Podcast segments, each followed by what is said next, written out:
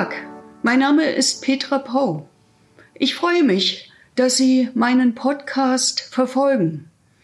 Ich habe in den vergangenen Monaten Woche für Woche Ihnen eine Episode aus meinem 2015 im Eulenspiegel Verlag erschienenen Buch Gottlose Type vorgelesen. Das habe ich getan in den Zeiten, in denen wir uns wegen der Pandemie nicht treffen konnten. Inzwischen können wir an der einen oder anderen Stelle auch wieder auf Veranstaltungen miteinander reden oder aber auch aus dem Buch lesen. Ich werde trotzdem in den nächsten Wochen Ihnen immer wieder eine mir besonders am Herzen liegende Episode vorlesen. Ich wünsche Ihnen viel Spaß. Wir haben es satt. Ehemalige Bürgerrechtler aus DDR-Zeiten genießen alle Achtung. Sie haben sich Unrecht entgegengestellt und einen Weg eröffnet, der in Deutschland einig Vaterland mündete. Wobei die offizielle Hochschätzung der ehemaligen betont und vornehmlich jene meint, die seinerzeit aufmüpfig waren und heute demütig sind. Wie Bundespräsident Joachim Gauck könnten manche jetzt denken. Gedacht werden darf alles. Schon die Revolutionäre anno 1848 sangen, die Gedanken sind frei. Daran wird alljährlich am 18. März auf dem gleichnamigen Platz unweit des Bundestages erinnert.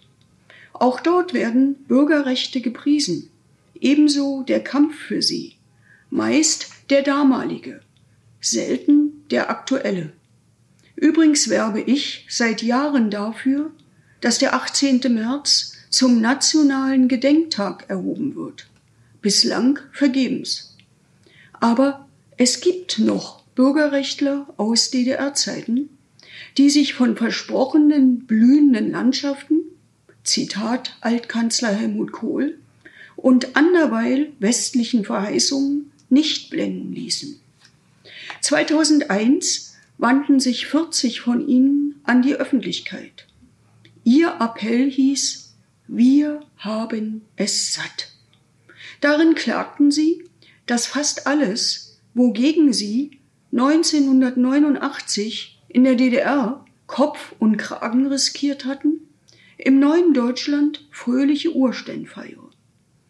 Die Regierung agiere gegen das Volk, das Volk werde zunehmend überwacht, die Demokratie sei mehr Schein als Sein, schrieben sie.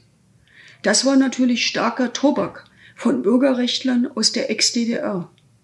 Unter ihnen waren Wolfgang Ullmann, Demokratie jetzt, Sebastian Flugball, Neues Forum, Christian Führer, Pfarrer der Nikolaikirche, Klaus Schlüter, Grüne Liga, Frank Ebert, Umweltbibliothek, Martin Hoffmann, Pankower Friedenskreis, Thomas Klein, Vereinigte Linke, Walfriede Schmidt, Unabhängiger Frauenverband und Arndt Noack, SDP Gründungsmitglied, um nur einige Namen und Bewegungen der Wendezeit in Erinnerung zu rufen.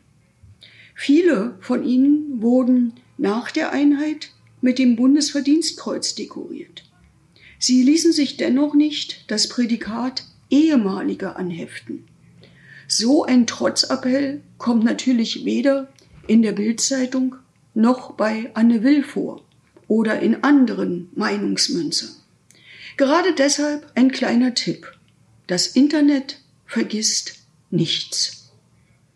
Gerade in diesen Monaten, wo wir uns an die Jahre 1989 und 90 erinnern, wollte ich Ihnen diese Episode nicht vorenthalten, wir haben auch heute über die Lehren aus der friedlichen Revolution anno 1989 nachzudenken.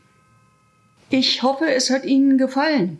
Wenn ja, empfehlen Sie mich doch weiter an Ihre Freundinnen und Freunde.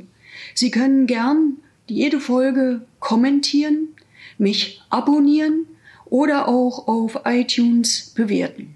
Auf Wiedersehen, bis zum nächsten Mal mit der gottlosen Type.